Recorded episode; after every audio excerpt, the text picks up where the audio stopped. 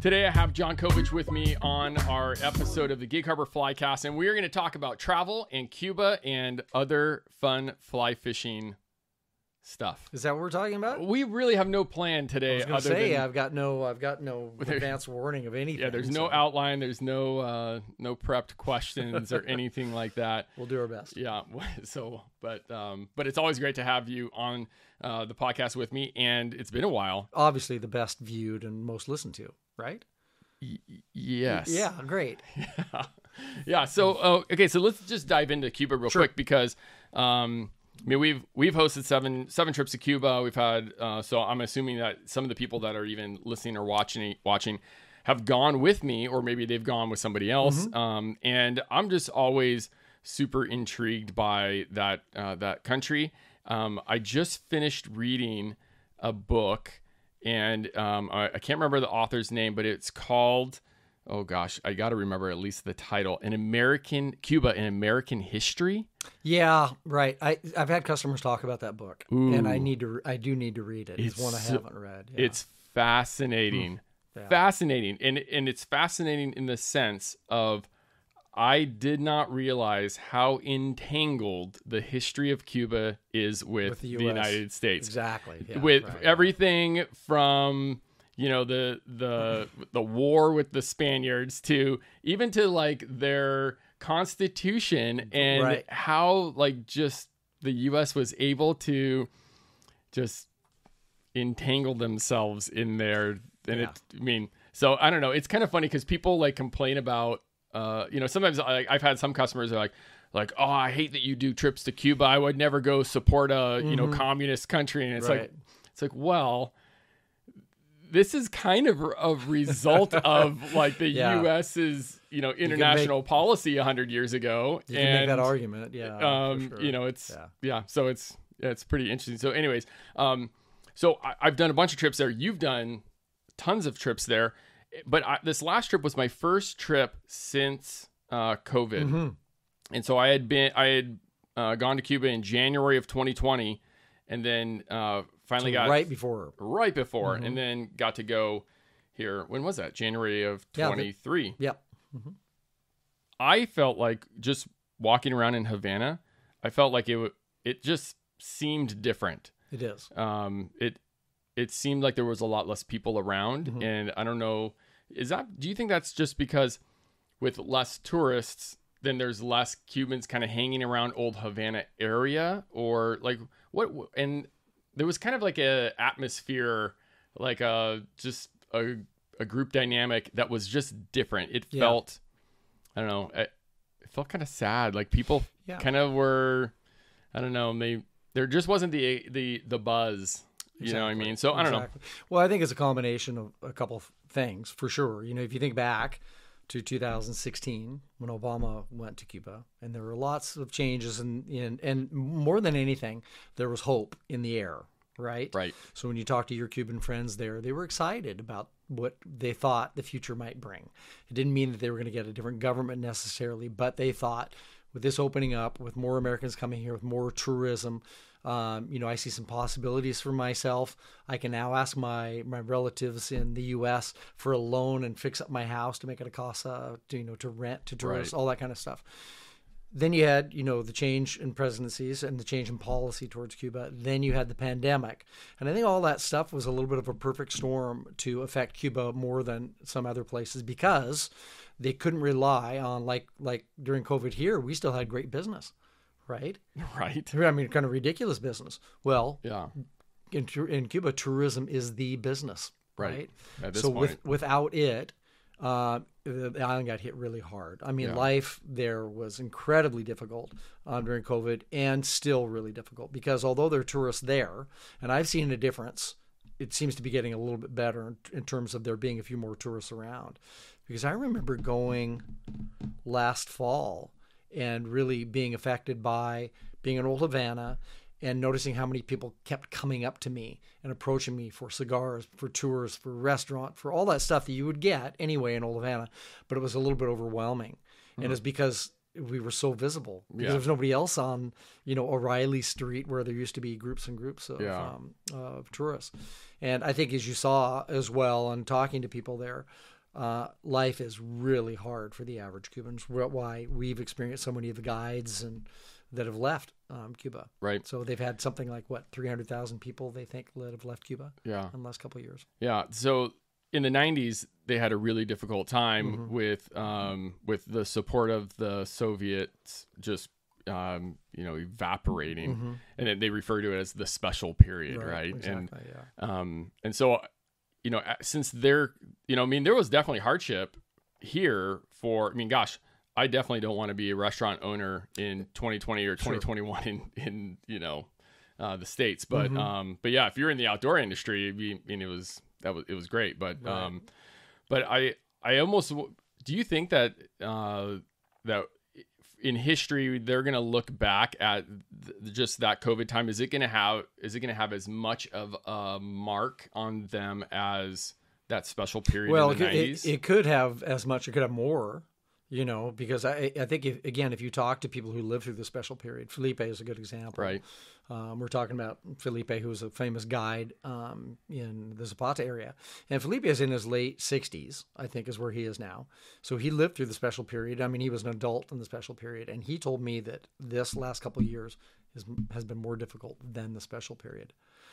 That's That's a pretty big That's statement. yeah, that's a huge right? statement. now That's- now I, I think that historically if you look at with the changes that took place in cuba because of the special period that might be a more monumental bit of history. This might be a more difficult time maybe. You know life is even harder now than it might have been in the 90s but um, you know they're waiting for tourism to come back and they're probably going to rely on it again where they had to change everything right in the 90s where they relied on the Soviet Union, the money from the Soviet Union, Right. and and uh, sugar exports and blah blah blah. where, where they get their fuel. you know I mean? Really right. basic stuff. well, yeah. there is no fuel, Yeah. so that was just there. Right, I got home a week ago Okay. from a trip, and um, I remember being in Havana and having a tax. I was at talking to the taxi driver about just that, and he said, "Just wait a minute." And we got to a place that was a gas station just for um, taxis, and there were at least 300 taxis lined up for gas. Wow. And he said, right now the average wait is between a day and a half and two days to get gas To get fuel. the guides when I had a group, I was in Playa Larga. The main handler there came to me and said, "Jon," he said, "I don't want really you. You know, this is between you and I, but uh, we only have enough fuel for you know nothing extra." Right, so the guides are going to do less running around in the boats, right? And he, he had to explain that to me. I didn't say anything to clients because I did. I wasn't sure that there would be something noticeable or not Right. and I didn't want to make it an issue with anybody. Uh, they ended up getting a little bit more fuel and felt a little more comfortable about it. But they had to come to me to say we might basically we might run out of fuel. Good thing they have a pole. Yeah, yeah, right. Yeah, yeah, yeah it's no it's it's um it just makes you think about and appreciate the stuff that uh, we just take for granted you know i mean you know i go to the store and i'm you know i get all disappointed when you know the avocados are 99 cents more than you know they were last week or something Mm-hmm. right. Yeah. but, um, no, I mean this is just a this is just an amplification of life in Cuba, right? As you Yeah. said, life you know was difficult there anyway. It was always challenging. Right. There was an art to being a, there's kind of an art to being a Cuban and staying alive, right? They've they've got all these ways of doing things. And I know I probably said this in one of the previous podcasts, but one of this I remember hearing this from a Cuban. They said our national pastime is waiting in line, right? Is what they said, and they started laughing about it. And Yeah. everybody else that was Cuban there started laughing about it because they're like, yeah, it's Right. you know we do go from one store, that store has chicken, but it doesn't have rice, and go to the next store, wait in line, and they just run out of rice, and so Yeah. we go to five stores we find before we can find rice to go with the chicken. yeah kind yeah of. Well, um, so I mean, it's great that we're taking anglers down there because it really does um, Im- impact the local people, right? So, um, you know, there's Americans have been uh, banned from staying at certain hotels because they're you know run by the you know the military or you know Well, they're owned in part by the government. by the government and you know and so people you know so the the, the thought is you, you can't stay in the hotel because the money goes to the government and the government then that money is for funding their military and you know the people. and suppressing the people and all that kind of stuff. yeah. And there there's you know definitely a bunch of corruption with government officials and all that kind of stuff. but sure. uh, but when we do trips, like we don't stay in the hotels. We don't have we don't want to and we don't No, have to. right, And um, some of the places to stay are super cool. They they are, and I mean, I- I'm I'm really happy that you do that.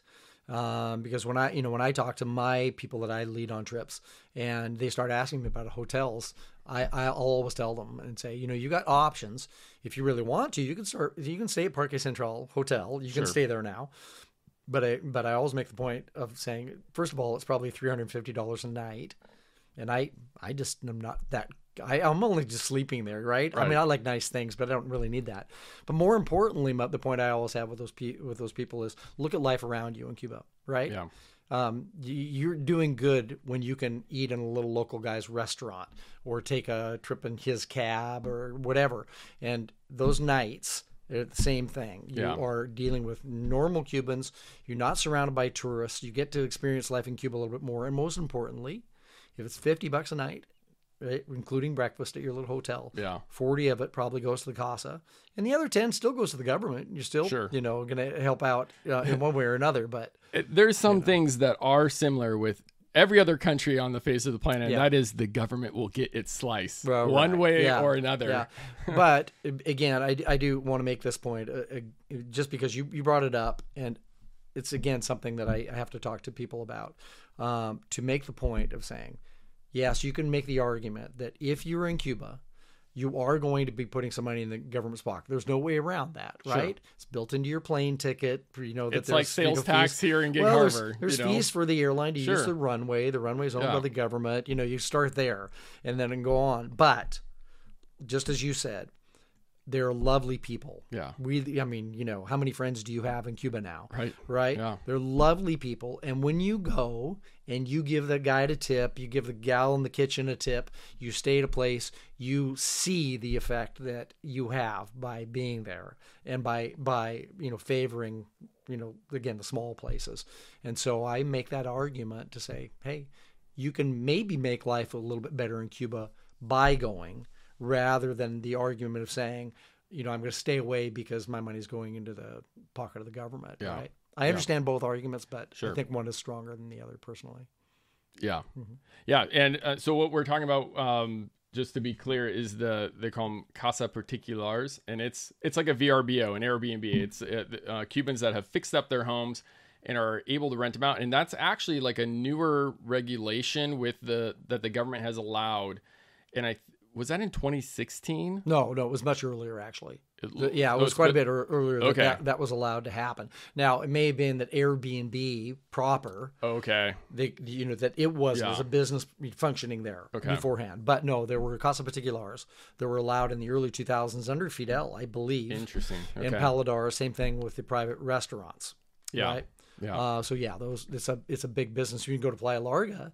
I mean, every, basically every house is a particular. Or part of it is. right. You know, Yeah. it's yeah. a big it's a big deal. Yeah, it's a big Yeah. deal. So, um, you know, and many of you have stayed in Airbnbs or VRBOs, um, and you know, it's kind of the same thing, right? Like VRBO or Airbnb, like take their slice and for you know for booking fees and all that kind of stuff. But you know, I mean, there's a lot of people that are running, you know, their investments by having Airbnbs and all Yeah. that kind of stuff. And it's the same thing in Cuba. It's like that's, I mean, pe people have jobs, but that uh, that casa that they're renting out, they're gonna make, their family is gonna make way more money Yeah. from that than their wage for their job Right. that they have and it's not even it's it's a stark contrast Exactly, and and the other part about it is, as the traveler who's paying the money, it's not a sacrifice, or it doesn't have to be, right? Because I no, remember when I first cheap. start when I first started doing it, I, I didn't really know what I was doing and, and what was available there. So I remember staying in places where you had a room in the house. Sure. And so you'd have to, if you left your room,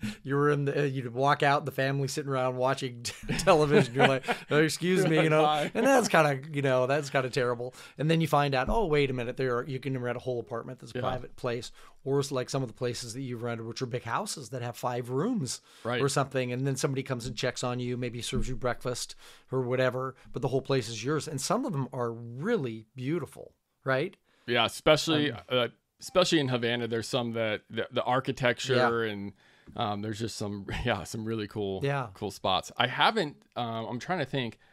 I don't think I've really stayed at any. I haven't stayed at any Casa Particulars um, other than Havana Uh huh. Oh, really? because when I was down in Playa Larga, I was at the Playa Larga Hotel. Yeah. Right. Yeah. Um, Won't do that again. no, no, no. We use a Right. casa. Yeah, now. Yeah. yeah. yeah. Um, but I'm really excited because this uh, trip that I'm, this cultural trip that we're hosting next uh, March, that you're helping uh, us organize, and uh, we're going to get to stay in casas that are outside of Havana. Right. So we're going first to Vinales, which is let's share a little bit about Vinales. Sure. It's my favorite place in Cuba. I actually by kind of by far. I mean, I love going to Havana. I like Yeah. going to Trinidad, but I'd go. I would go hang out in Vinales for ten days. And that and- great? no, I mean because it's um, well, it's got a little bit of everything. You Yeah. know, first of all, when you when you arrive there, well, first of all, you know, to to to go backwards a little bit, it's about two and a half hours drive west of Havana If you have gas. if you have your fun gas yeah right um, but it's this unique um, it's this unique place it's a valley and when you get there you know you you're in the van and suddenly you get to kind of a little peak and you see it and you're like wow what is that because it's so verdant i mean it's just lush green with um, you know red dirt fields that you can see from a distance and it's surrounded by these crazy rock formations i'm spacing on the name of, of, of those Mountains. They're called well, no, mountains, they're, Jon. they've got a they've got a particular name for these crazy formations because it looks like it looks like Jurassic Park kind of stuff. Oh wow. Okay. So it's beautiful, and so um, then you get down in there, and there's a lot of Casa Particulares, and there's enough tourists that which means that there are actually really nice little restaurants and cafes right in the street. So you can you can go do that, but you can stay in a little place that has pigs, you know, in the backyard, and um, you feel like you're you're experiencing the the the the country way of life yeah. because as you're there on the rooftop having a mojito at night, you can see the guy in the field tilling the field behind two oxen. Yeah. You know, so it's it's an amazing place, and honestly, it's one of my one of my favorites. And there you stay at Casa Lola, and that, again, that's a family. So Lola and her husband Osmani, you know, they own and run the place, and you see their kids and stuff, and they are as lovely a couple as you ever met. And you, again, you get that Cuban hospitality, but more of it because you're in the countryside. You're their only guests when you're there versus a Casa Particular in Havana where life is busier and everything else. And of course, this is where they grow the tobacco, all the famous tobacco. Most all of the famous tobacco in Cuba is grown in that valley because it's perfect for it. One of the things they say is that because it's close to the northern coast, that the wind pushes the sea air that direction to the south and it drops into the valley and you know sinks to the valley floor and it Yeah. stays quite a while and it keeps it more cool and more humid and that's Okay. apparently better for the tobacco um, and a lot of that valley is required the farmers are required to not use any mechanized uh, stuff to actually farm and in some cases they can't afford it anyway but so you go to parts of that valley where it, again you see the drying houses for the tobacco which are really cool anyway. And and again all the fields are being tilled usually by you know one guy behind two oxen. Very and cool. you tour you know those farms and see how they do things. They grow they grow coffee there. Um, they make rum of course. Uh, there they grow tobacco and tell you about that whole process. And it's it's awesome. So that's usually Cool. where you start. That's usually Yeah, i I'm like that the best it. pick them up you know pick your group at the air uh, up at the airport go straight to vinales because some people if they're coming from the west coast they might have done a red eye they may have had you know they may have gone to miami and spent the night and it's a nice little bit of a break i think Okay. because you're in you're in the countryside you can take a deep breath Yeah. and havana's busy right Yeah. you get your you get your share of it but i i don't like if you got my choice i'll go to the countryside first and then pass through havana and then do your, the other stuff Nice. Right. I um I was flying. Where was I flying? Oh, recently I was flying out to Chicago, and on Alaska Airlines, one of the shows that you could watch was it was called uh, Cuba: A Food Story. Have you seen this? no S- It's this young um, this young guy. I think he was born in Cuba, um, but he goes goes to Cuba and and visits all over the country to try to discover like his Cuban food heritage, Mm-hmm. and uh, and and what and he goes to Vinales, Uh-huh. and so this was like really the other than like some photos that you've shown me, this was like really the only thing I've seen. I'm like, oh my gosh, this looks super That- cool. wasn't it cool? It looks really cool, and it's a really. I would recommend uh, Cuba a food story. Cool, that's I great. I think that's what it's called. Uh-huh. Um, but yeah, no, it's it's a it's a cool little little film. I don't I don't know. Um, I don't know. Other than on Alaska Airlines, you know, on the Yeah, flight, well, I'm sure you- else you you'll can- find it. I mean, it's probably on online YouTube somewhere, yeah, yeah, something like that. But um, but it was pretty cool. So we're staying in Vinales, and then we go back to Havana. Yeah, right. And I've spent a lot of time in Havana, and um, and I love Havana. It's super fun. Um, and I, there, this last trip though, we went to the Cuban, um, the art museum. Mm-hmm. Um, yeah, that's what it is. Is it the Museum of Con- Contemporary Art or Uh, which? which, which? Arte Fabrica. Oh, fabric. Oh, yeah. yeah. So that's a private business, actually. But Really? the- so it's FAC. They call it FAC. Fab, Fabric, yes, Fabrica del, del Arte Cubano. it was awesome. Yeah, great. But next super to the awesome. restaurant. And yeah, we tried to go to the restaurant. they did, hadn't gotten our Oh, that's- yeah, reservation, right, or, yeah. you know, because we placed Yeah, it right, online yeah. because, you know, like that's not reliable. But that know, place is really cool, isn't it? It is cool. It's Yeah. super cool. So um, we're I'm going back there. Yeah, I right. have to. Yeah, it's, it's awesome. Right. It's kind of a late night thing, but It, um, i- it is. I remember I, I just drove by there. Same night, I think, when I'd seen all the taxis lined up because it was Yeah. kind of on that drive. I was going to Vedado and, and or Playa, Playa and Miramar, actually, that Yeah. direction. And so drove by it coming back, and it was packed. yeah. We went at like nine, and I think it opens at 9 Mm-hmm. So we went at nine, and then we left at like I think ten thirty, Mm-hmm. And and it was great. But when we when we left, the there was a line down the street, around the corner, down the block. Yeah, like right. it well, I mean, to, we should probably explain a little bit, you know, because you mentioned it as a museum, Right. And unlike a museum where you go to during the daytime and you know pay a guard and go look at, look at statues and, and photographs or, or paintings, I'm sorry. Uh, this is indeed again, I think it's it's privately owned, and it was an old factory that I think was an oil factory or something like peanut oil. Peanut oil, Yeah. yeah. right. And the idea there is it's a, a continuously evolving art project, right? So it's got bars inside Yes. and, and food inside, yes. but it always has some sort of music and maybe maybe two different music venues inside. Yep. And it'll have something on display, maybe a photographic exposition or s- highlighting somebody's paintings or whatever. Well, I remember last time I was there, there was some um, live uh, live performances, like act, uh, I mean, like play that was going on Okay. in one part of it. And but but again, that always changes. So it, it's it's very unique for Cuba. I don't think there's any anything like it anywhere else in Cuba. There was a pianist there uh, doing a concert, and there there were several hundred people in this music hall, and we kind of like snuck in the back and kind of hung. And we, we were like showing up right in the middle of it. Mm-hmm. Right? Yeah. Um, and it was. I mean, I, I was a piano performance major in college, Uh-huh. right? So I I, I believe that. I understand piano. yeah.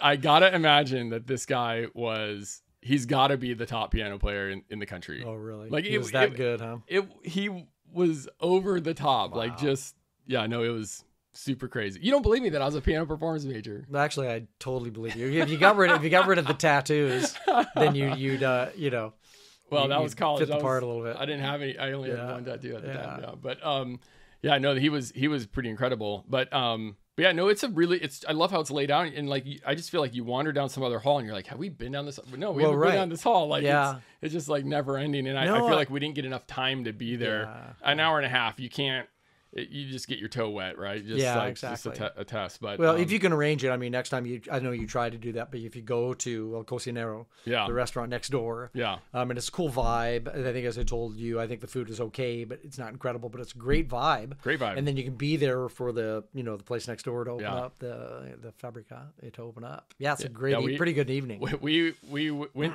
to uh, the restaurant and and uh, they didn't have our reservation right so so we just went and went upstairs and hung out and we went up these uh, these really steep metal stairs and we went to the bar and got Mm-hmm. our drinks went up there and and we had this great view over the restaurant and Yeah. over the whole city and it was it was really we actually could go in this big smokestack so there's this right. old smokestack that goes up geez, it's like goes up 100 feet. Yeah, like it's massive, Easy, and easy, yeah. and uh, but you can stand in- inside it and look up, and Right. um, and that was that was super cool. But we So- didn't get to try the food. So you know, you know, it just came to mind to me because you're in that really cool, you know, well, it's a rooftop bar, Yeah. you know, and suddenly there are a lot of really cool rooftop bars in Havana. It's Cool. a it's a really happening thing. I know I know of um, at least four in Old Havana that are really great. I just uh, last time I was there, I got to brag about this. So I had a date with two ballerinas. Okay. Not really. So I, I think I've told you that you know I've gotten to know some of the ballerinas and they At the dance school. yeah, Right. Well, this is not. There's another dance school, but these are the these are members of Cuba's national ballet, right? And I used to where I stayed in Vedado, one of the places. I'd be walking down the street and I would see ballerinas because you could tell they're walking down the street, right? You know they're ballerinas. The shoes it away. yeah, the way they, you know, the feet and everything. And I kept looking at them, going, "Wonder, you know." And I, I, there was a building that was, I could see it was a, it was a, where they practiced. So I kept asking questions, and ultimately I made friends with one on Facebook, and then I, that was my in, and I've been able to uh, privately contact them and have them do performances for some of my groups. Cool. So this time I brought some things down for one of the gals who just needed medicine and stuff. And she was with her girlfriend who's the star of the ballet, honestly. And um, yeah, so I was like, ah, how cool am I?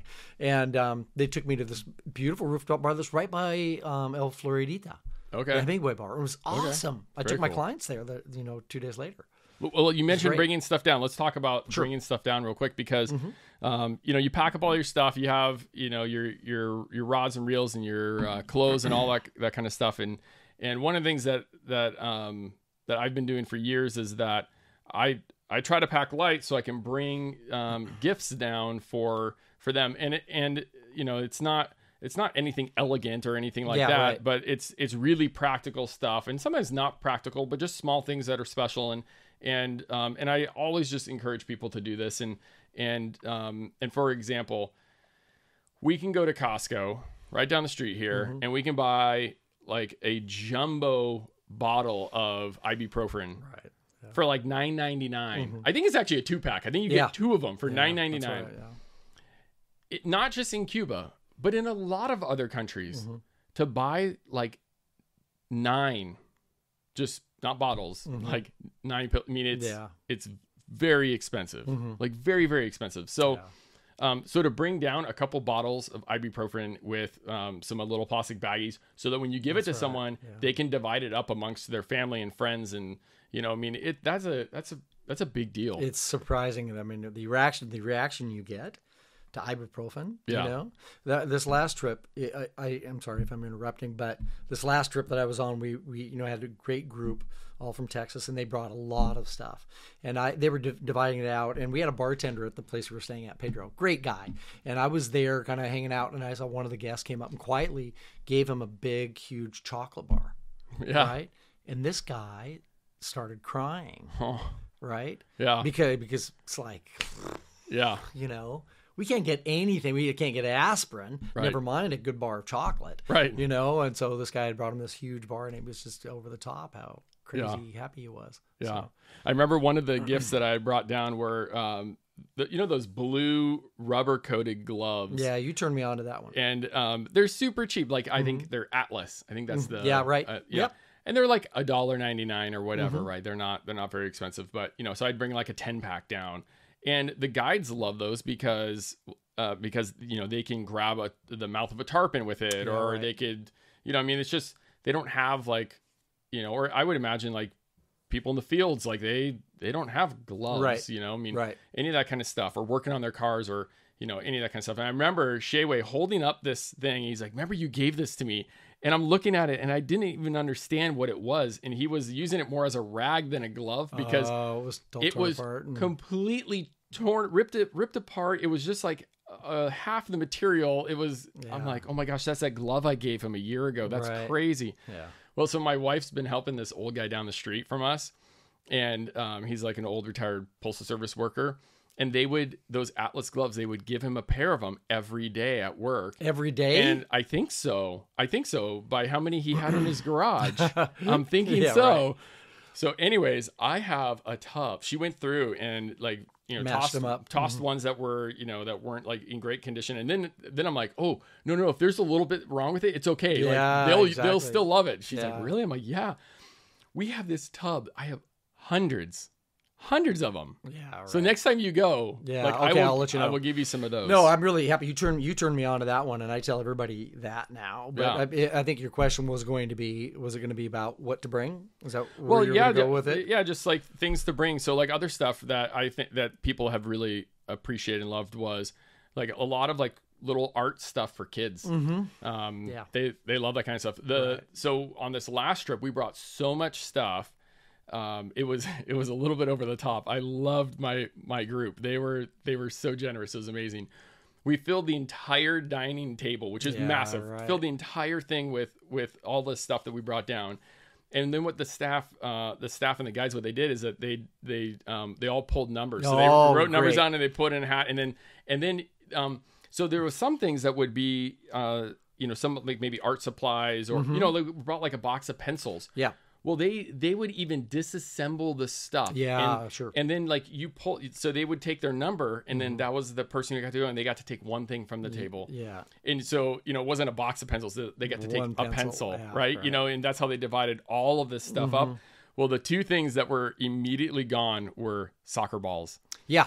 We right. brought two soccer balls down, and they were they were gone. Yeah, like no, that's a really big one. You know, that's a big one. And of course, the I, the way to do it, like you did, is to have them deflated, Right, and yeah, have you deflate 'em. somebody. All you need is one person to bring one of those little pumps and Sure. needle, Yeah. and then you can blow it up for them and give it to them. and then leave the pump and leave the Exactly. exactly. So, so my list these days, I I think you you know you, your list is pretty similar, but uh, soccer balls for sure. Yeah. Baseballs, yeah, yeah, but it's baseball's not as important. Right. You know, so- soccer is the bi- the big deal.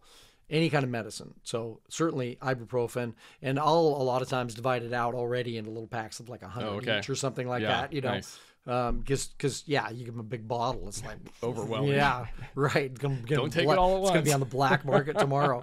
um, hi, you know, um, hydrocortisone cream and that Yeah. that kind of stuff is good.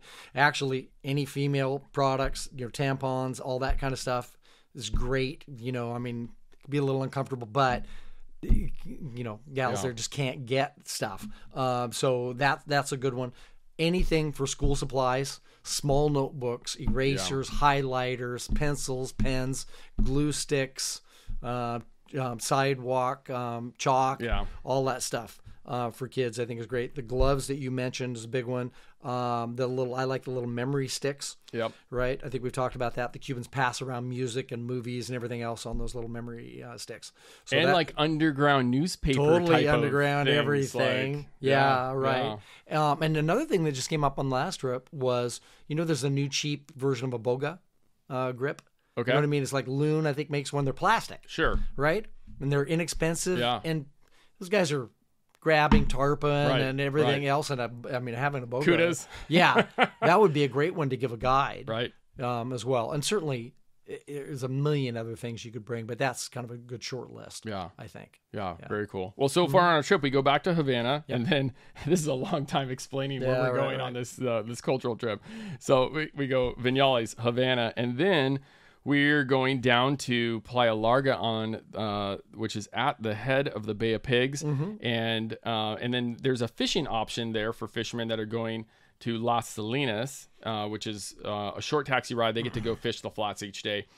But the uh, the non anglers get to go to the city of Cienfuegos, Mm-hmm. which I haven't I hadn't really heard much about Cienfuegos un- until more recently, Mm-hmm. um, and then to Trinidad, and um, and then we overnight in Trinidad, and then go back and meet up with the anglers. So we're, we're just away from the anglers for one for one night. Mm-hmm.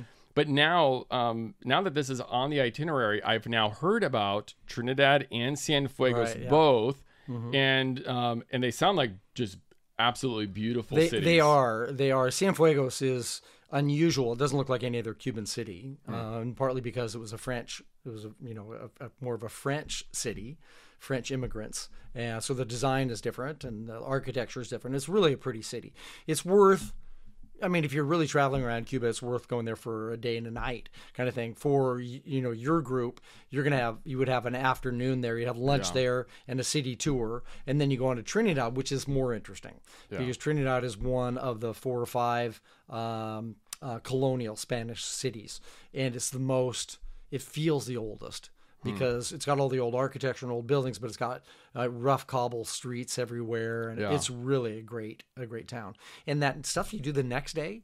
I think I was telling you that I did it for the first time. I've been to Trinidad many times, but I always had seen advertisements for these hikes in the mountains. So between Trinidad, which is near the south coast, and the freeway that goes through the middle of the country, Sure. the A1, Yeah. between those two, there's a mountain range closer to the freeway, and it's um you know it's a pretty big mountain range for Cuban standards, Right. But because of the weather patterns and everything else, it creates a little bit of a, a rainforest there. So you go up into those mountains. Are they called the Sierra Madres? That not those. The Sierra Madres are further to Further the east, okay. Yeah, right. Um, that's based on the name of, of the mountains, but um, anyway, it's full of rivers, waterfalls, Yeah. lots of bird life. You know, really cool orchid, you know, orchids and stuff. And we did a hike through there that took I don't know maybe three hours or something, but really Okay. just a walk. Sure. And we swam in the pool and we had lunch at the end, and that was fantastic. It was really great. Cool. And um, everybody just loved it. And the drive actually is interesting as well because it's short enough that you don't go up and get on the freeway. You Yeah. drive through the countryside. And so we saw a lot again of Cuban life in the country. You know, we there was an area there where everybody was uh, harvesting rice. It's a rice growing area. Yeah. So you've seen that. You maybe have seen Where it the rice is on the road? on the road. Yeah. So they were doing that like crazy. So there's collectives there. Um, so it's a lot of private stuff. So some of they have to give to the government, and the rest of it they keep for themselves. They- Sure. They've got a they've got a, a system that they divided up, and you know it's communal land or whatever. But like like Blake said, they dry it on one lane of the road. It only takes 24 hours Yeah. to dry it out. But all the cars have to go around, and sometimes there's two cars coming, so one runs over the rice, you know, horse carriage, you know, over the rice as well. Yeah. So yeah, that's why you wash your rice, right? um, and pine. You know, we saw a little uh, vendor selling these little tiny pineapples, and we stopped and bought pineapples. It was really, it's a really great drive. And as you Very cool. said, it's only one night away from the rest of the group, but it's two days. Sure. So it's a pretty big adventure. I, th- pack I- a lot in. I think it's great. Yeah, I think it's great. And once back in Playa Larga, as you mentioned, I think the way we have it set up actually is that you do one day on the river going in. Right. So driving from Havana, when you go south and a little bit east down to the Bay of Pigs and the Zapata Peninsula, you basically go right by the river. So it makes sense on that first day to get up early, leave Havana early, go straight to the river. All the anglers jump out with their gear and go fishing, and then the rest of your group goes to Playa Larga, checks in. I think that day we have them set up to have lunch and go to the bee, the the hummingbird, the bee hummingbird sanctuary, which is really actually cool. Um, and then you've got a home base there. You stay at Casa Frank, which is this great place. Yeah. It's private, you know, again, a private Casa Particular, but really roomy. I think it's got eight eight rooms, Okay. uh, something like that. And it's got a beautiful terrace and a, you know lots of tables for you to hang out and a bar up there where there's always somebody um, attending to you. And there's a soccer field right out in front, so if Yeah. you see kids that need a soccer ball, you can run out there with a soccer ball. I know where the soccer Yeah, field is right. at, so I now I yeah, know where, yeah. the, where that's where it is. Yeah. That, it's at that end of town. So that'll be a fun a fun time. And for the people that are angling, they get one day on the river and three days on the saltwater flats. You you know make the point again here that you, you have to drive to the saltwater flats because it's in the marine you know the national park. Yep. And so you can't stay in there. So it's anywhere from 30 to 60 minutes to drive out there. It depends on the condition of the road and how And fast how fast the taxi drives. driver wants to. And then you get out there and yeah. you meet your guide, and, you, and you know it's permit bonefish, you know tarpon, snook, cuda, jack snapper, all that good stuff. Um, and then you just make sure to pull beer out of the cooler before you get in the in the van for the road trip back, right? There you go. Yeah, Yeah. and w- one of the things I love about Las Salinas is the um the just the color of the flats. It's just white, like shallow, super shallow, sandy. Like I mean, it's it, there's a lot of bonefish. That, that's an understatement. Yeah, I can't. There's You know, I mean, it can be really exceptional bone fishing for Yeah. sure. You know, I mean, and, and the other thing I think is cool about it. I mean, the flats are are pretty big, and there are a lot of people that always ask about wading, and so there is a lot of wading that can be done there. What I did this last time is because I paired up, you know, with different people um, throughout my week, and I love to wade and fish for bonefish, and some people that's not their thing, Sure. right? So I would talk to the guest, and a lot of times I'd say to the guide, "Okay, hey man." You know, I'm sure you know a place where we can do this. Let me out. Meet me in an hour and a half. Yeah. And I would and I would me. walk and wade and look for bonefish and catch some or not catch some. And That I'd see awesome. them. Yeah, I'd see them in the distance doing their thing. Yeah. Whatever they're doing, and that person got to fish 100 percent of the time. Right. And I did too. You know, so I, that's awesome. yeah, I, I think it's not a bad a bad way to go. But there's a lot of opportunity there for you know for bonefish, wade fishing, or fishing out of the boat. Yep. There's certainly a lot of fish there that are we call them mid-sizers, um, but they're big fish there. You've caught them and seen them. I know.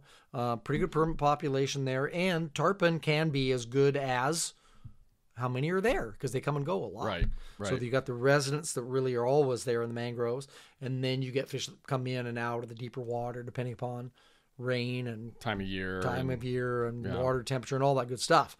Right, so it's pretty diverse, and it's you know one of the more diverse places in Cuba, which is great. Get, Yeah. little, get to see a little bit of everything and catch a little bit of everything. Yeah, hopefully. no, it's very cool. Yeah, so our cultural trip, um, maybe you're interested in joining us on that, and there's information on our website that you can check out. There's links in the show notes and description. But we're doing a trip right before that, where we're going to be just to the, I guess, directly west of this Las Salinas area, aboard the Georgiana, and this is. Um, We'll try to add a little bit of cultural stuff in at the beginning, but this is just more of a fishing trip um, for sure. But um, but one of the things I always do on these trips when we're out on a boat, I always ask like the hostess to to put some Cuban music on. They- Yeah, they, always yeah. have like a little sound system thing, and I'm like, play some Cuban music. I don't want any of us to forget where we're at because Yeah. it's you, you know you're in the middle of the you know the the sea and you're just watching the sunset over the mangroves and stuff and. And uh, yeah, it's a, you know, you're not near any people. There's no Right. people around Yeah, at all. It's there, yeah. super remote Right. um, which is which is pretty cool for just like a, a tropical flats fishing experience to have so much water that is just for your group Mm-hmm. where you don't see there's no other guides no other guy people fishing you know no no one's sport fishing no one's subsistence fishing Mm-hmm. Yeah, right. like it's it's kind of it's kind of crazy Yeah, yeah, it is, and that's you know one of the things that's really particular about Cuba, as well. I mean, you get used to going to other places in the world, Belize, Ascension, you know, I mean Ascension Bay, Christmas Island, the Right. Bahamas, Alaska, and um, you know, people if you've got money and you can you start an operation, you can you can have an operation. Yeah. And it might mean that you've got eight other lodges that are fishing the same water as you. right Um, you know, I was, alaska well, I was just talking to somebody about that this morning. You're, you know, you're in the float plane, and you're like, "Hey, where are those guys going?" And they're like, "Oh, that plane's going to where you coming from. We're going to where they're, Yeah. you know, they're coming from." And it's like, ah, okay. And Yeah. in Cuba, as your point is that the outfitter gets a license to, you know, for them and them only, and they're the only operators allowed to fish a particular geographic area, right?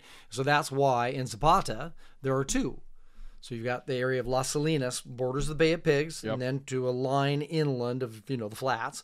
There's a line of demarcation that is theirs, and then the other side where Georgiana Moors is there. You know, they're a licensed area, and so as you said, you are uniquely alone out there, and that's the biggest comment I get from anglers that go to Cuba is to say, you know, say we felt we felt like nobody had been there before, or it was newly discovered, or, or something Yeah. something like that. It's like the know? largest private saltwater. Yeah. If it, you know, I mean, it's Right. Yeah, it's kind of Yeah, because I mean, you know, your trip could have as many as 10, 10 anglers, Yeah. something like that, right?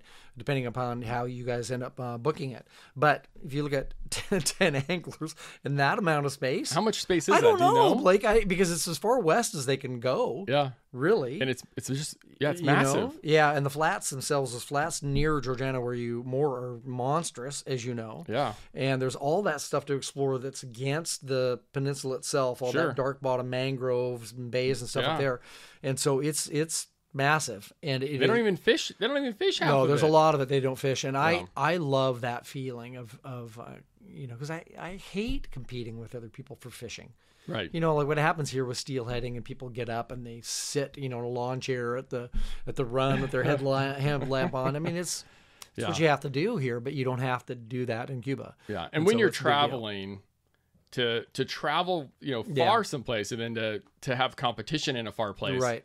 You're like, oh man, Right. so it's yeah, I know it's it's super nice. yeah Well, well, so I mean, we've talked a lot about uh, Cuba and how uh, kind of there's been uh, how they've been impacted because they're so dependent on tourism.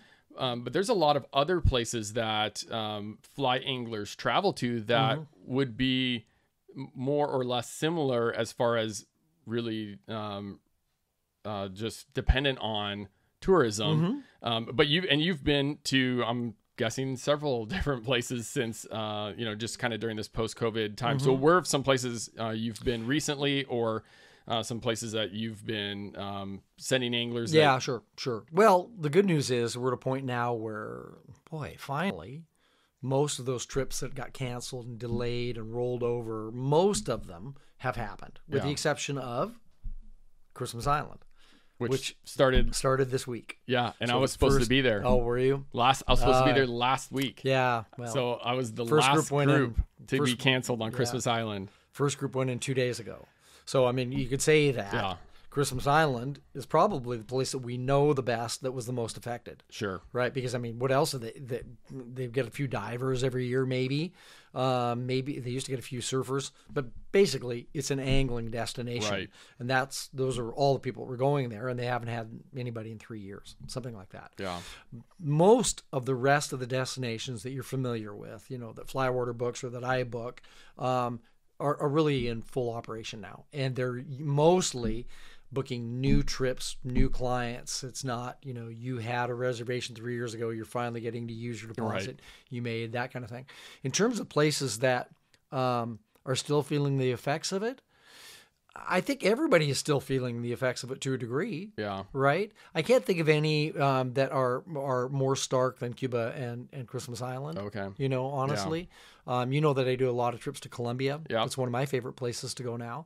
Um, you know, they're feeling they're feeling a lot of things there. You're still feeling the effects of COVID. They're feeling the effects of you know all the uh, Venezuelan migrants that are coming in. Every country Mm. has its own Sure. sets of challenges it seem, seems but when it comes just to covid and travel and everything i think we're really recently at that point of things are more or less back to Yeah. to normal and up and running and new again new trips Yeah. Now, uh, as far as travel restrictions Mm-hmm.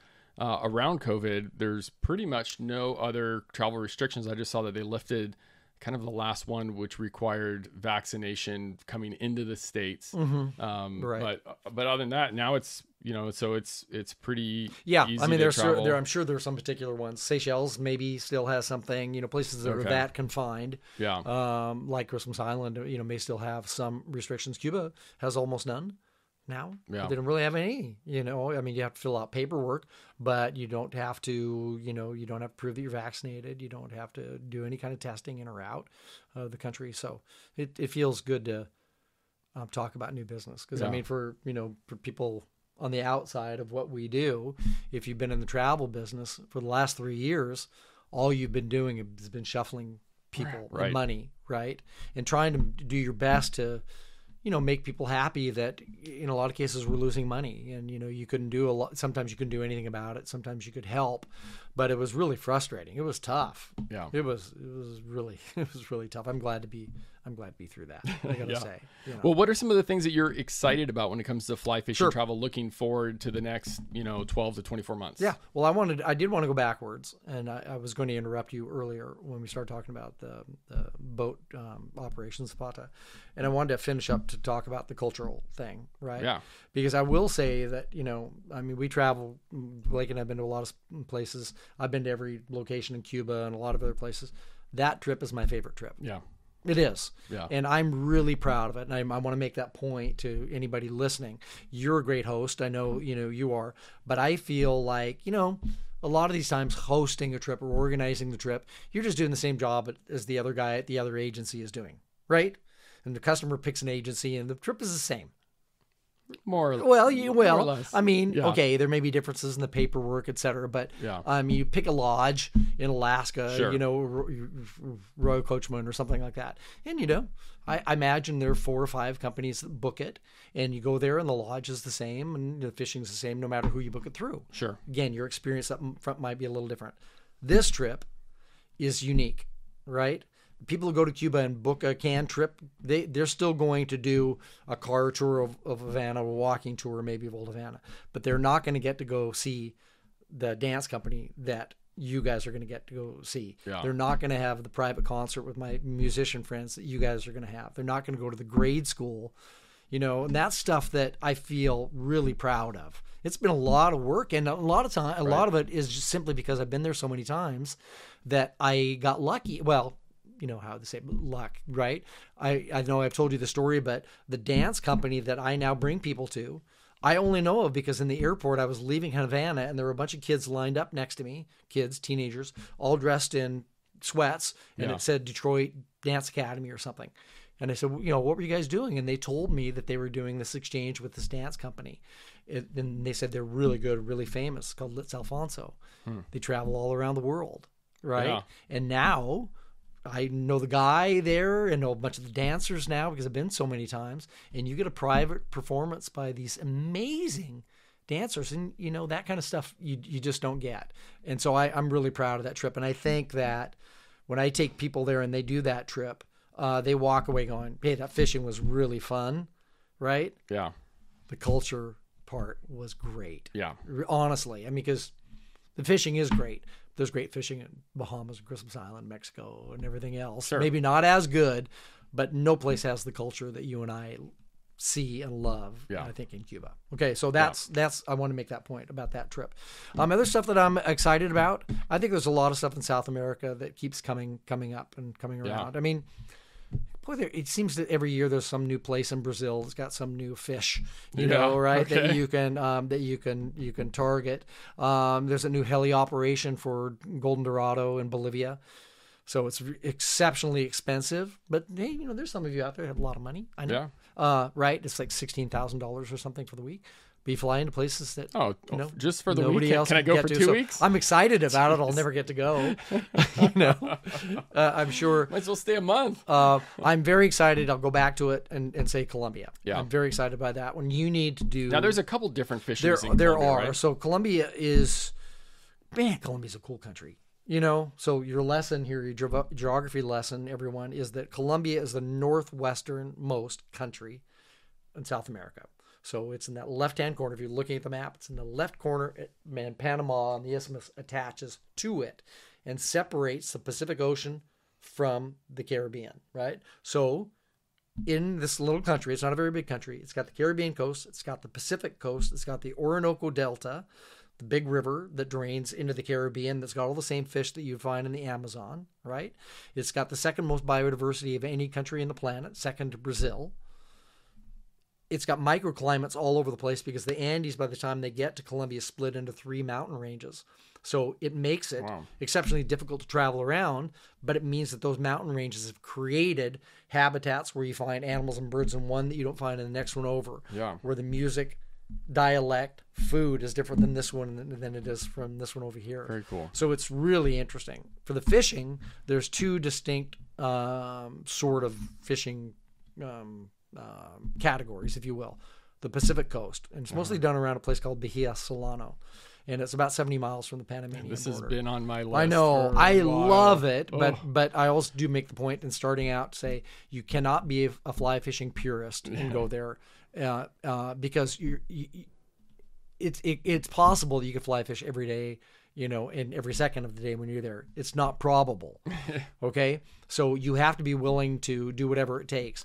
But there's everything there, right? And so when you go during the sardine run, that's the greatest time for fly fishing because if the sardines are there and in, in schools, then the fish will be feeding on them, and then you got a chance to cast And we're talking Dorado, yellowfin tuna. Yep.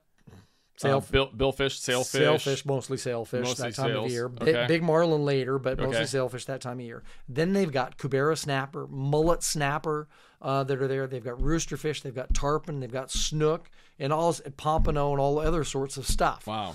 It's hard to target a lot of those species because um, unless you've got you find a school of sardines and there there might be cubera snapper up eating them, right? Then you're Yeah. fly casting to cubera snapper that are 40 pounds Yeah. crazy. Yeah. But if you don't see that and you're just blind casting them on the rocks and stuff, Right. Right. You'll catch a pompano and then you'll catch a jack and then you'll catch a snapper And and, then you another know, jack and then yeah. another jack. but you know, people say, oh, "I want to go there, go to rooster fishing." No, don't go there to go rooster fishing. Go Right. to Costa Rica, go to Baja to go rooster fishing. Right. Know that if you're there fishing, you might catch a rooster fish. Right. But, but to me, and I've, I mean, I started out fishing pretty young, like I'm sure you did. The most exciting fishing I've ever done, bar none, fly, spin, anything else, is fishing for yellowfin tuna with a spinning rod. I'm sorry. I apologize. With a popper. Yeah. Yeah. It's so much fun. I mean, casting with a fly rod when they're up feeding is a, Yeah. is a gas Right. for sure. But when they're traveling and you're out there, you know, and these these, these are beautiful boats. They got twin 300s on them, Yeah. and you're out, you know, a couple miles offshore, and you see the birds first. And the guide, you know, the mate will say, "Hey, you see the birds," and so you start heading there, and then you see the dolphins. Suddenly, the dolphins are up, and there's a school of a thousand dolphins Yeah. and you're looking, you're looking, and all of a sudden you see the tuna, and they floor the boat. Right, it goes forty, and you're there holding on. You got the spinning rod in one Yeah, hand. you're You're trying to not to let the plug swing around, Right. and you know, and you got the bail flipped already. Right. Yep. Right, and you're listening just for the boat to change pitch. Yeah. And as soon as you get here, whoa, Yeah. you jump up and you cast the thing as far as you can. The plug is And you reel it as fast as you can, and right? you Like chug just- it, and it kills you because you've cast 200 feet. Yeah. And you're pulling, you know, there's all that drag on that thing. Sure. And all of a sudden you just see this, you know, and, the, and. It's this explosion and immediate, you know, Yeah. you see those things with the reels just go grazing, and it's just you just laughing Yeah. your ass off. And the good news is most of the tuna are 15 to 30 pounds. Most of them. Yeah. They're 40, 50, 200 pounders there too, for sure. But a lot of them are manageable. Even on a fly rod, you know, Yeah. if you know how to fight a fish, you get your 30 pounder and you can land it in, you know, 12 or 15 minutes versus somebody, you know, somebody who isn't putting the bend of the rod will take them a lot longer, but you can land those fish. Yeah. So it's it's great. Great food, great scenery. The jungle comes right down to the ocean. Big rocks, sandy beaches. Um, I, I love that. And then the other one is the in, you know, the jungle fishing. So it's peacock bass, payara, um, all that stuff. And I become a huge fan of that fishing. What's a pyara? Payara vampire fish? Ooh. Right. So Yeah. you've seen the pictures of them. I it's have. the, it's the big sexy fish.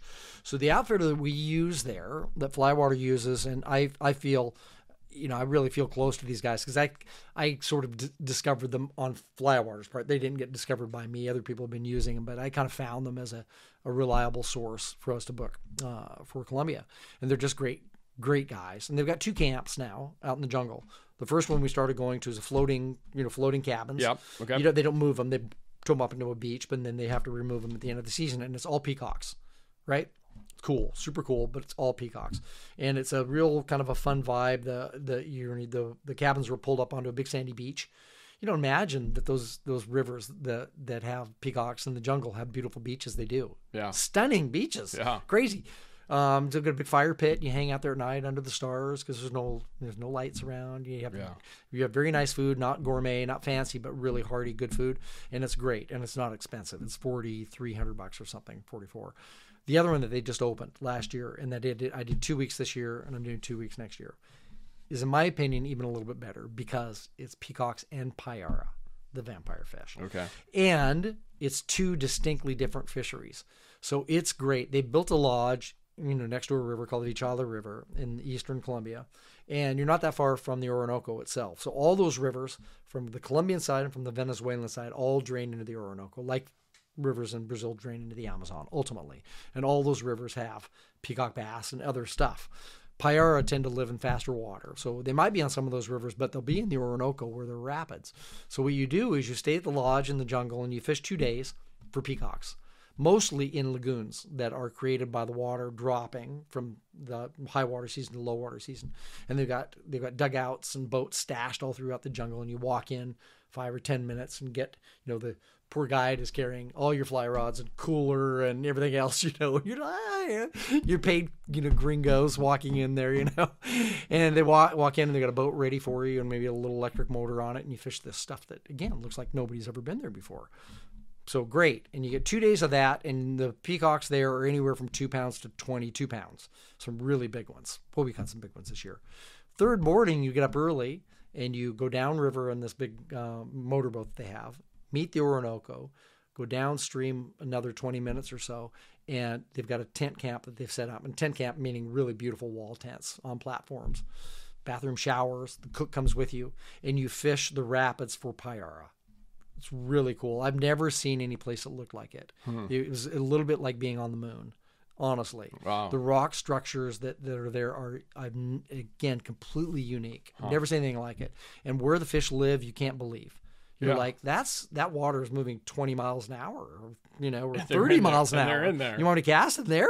And they're like, yeah, they're underneath the fast stuff. Yeah. Because it's so full of big rocks down below, they'll be in the big rocks Okay. looking up the whole time. And so they see something above them and they rip up and grab it. And then it's off to the races because, again, the water, they've got a big, huge paddle tail. Wow. And they get in the current and How- they're in so the how big do these fish get? They get 25, 30 pounds. Now, a lot of the fish were 8 to 15. sure. They're tremendous fish. So, you know, are you fishing a nine weight? or- nine, nine and ten. nine ten and is 10? probably even better because you're fishing a sinking line, a big fly. Flies are really big, but they're not. Um, the ones that are designed for that aren't bulky. Okay. So they're a lot of flash and stuff. So they're not Sure. that bad to cast, even though they're that long. Yeah. You know. Okay. So not terrible. Um, so it's it's totally unique. And again, same thing from the guests that I had on both those weeks. We went by, back and did two more days of peacock fishing. By the way, so you had four days of peacock and two days of payara. All of them said that two days Yeah. was something I will never forget. And again, it was partly about the fish, but it was more about these islands that were made out of these rocks that had craters in them that you know Yeah. full of water and and um, you know looked like they were black. I mean, like they were covered in oil. They're, Yeah. they're shiny black and they look like they're slippery and they're not. You know, and I've never seen anything like it. So you should look up if you look up the Orinoco Ra- River and rapids. And Have you posted any pictures Yeah, on I your. Instagram? Yeah, I have. Well, more on my website where I'm, I'm advertising hosted trips. Okay. Um, I've got some on there and I've got some good ones. It's really cool. Very so cool. I'm really excited about Colombia. I also think it's a great uh, country to do a combination of fishing and then add on three or four days. Go to the coffee country. Um, you know, go to some more, more traditional Colombian small pueblos and villages. Um, you know, go go to the Caribbean coast, see Cartagena. Well, Cartagena is what what Havana could be. Is what Cartagena is. you Hmm. Yeah. know? So Yeah. yeah, I, I'm really excited about about Colombia. Um, I don't think I'm excited about anything else. But no, no, I really want to get back. I know there's new places in Argentina and Chile that I've not been to, and I want to go to. I think there's a lot. I think there's there's always new Yeah. stuff. yeah. A lot of fun stuff. How about you? I'm, I mean, I'm just really excited for Cuba this next year, and um, and just really appreciate you helping me put these trips together. Pleasure. Love Um, doing it. You know, I mean, it, you're easy to work with, and uh, you know, I know some people try to put put their own stuff together. You know, working uh, with Avalon or whatever, and Mm-hmm. and um, yeah, I I would. I, I think it's it makes a lot of sense just to work with you and takes a lot of uh, headaches uh, away and um, yeah i'm just trying to figure out how to say some stuff politically but anyways um, but uh, thanks for listening to this episode of the gig harbor flycast we have all sorts of links in the description and the show notes below for jon's website and we'll link your instagram account too Okay. because you post some really great photos on there we'll link your youtube channel as well because you do have some great stuff uh, for cuba on there as well. And if you would love to go on a trip, we would love to host you. Jon and I both host trips, and hopefully, we'll see you on a trip with us in the future.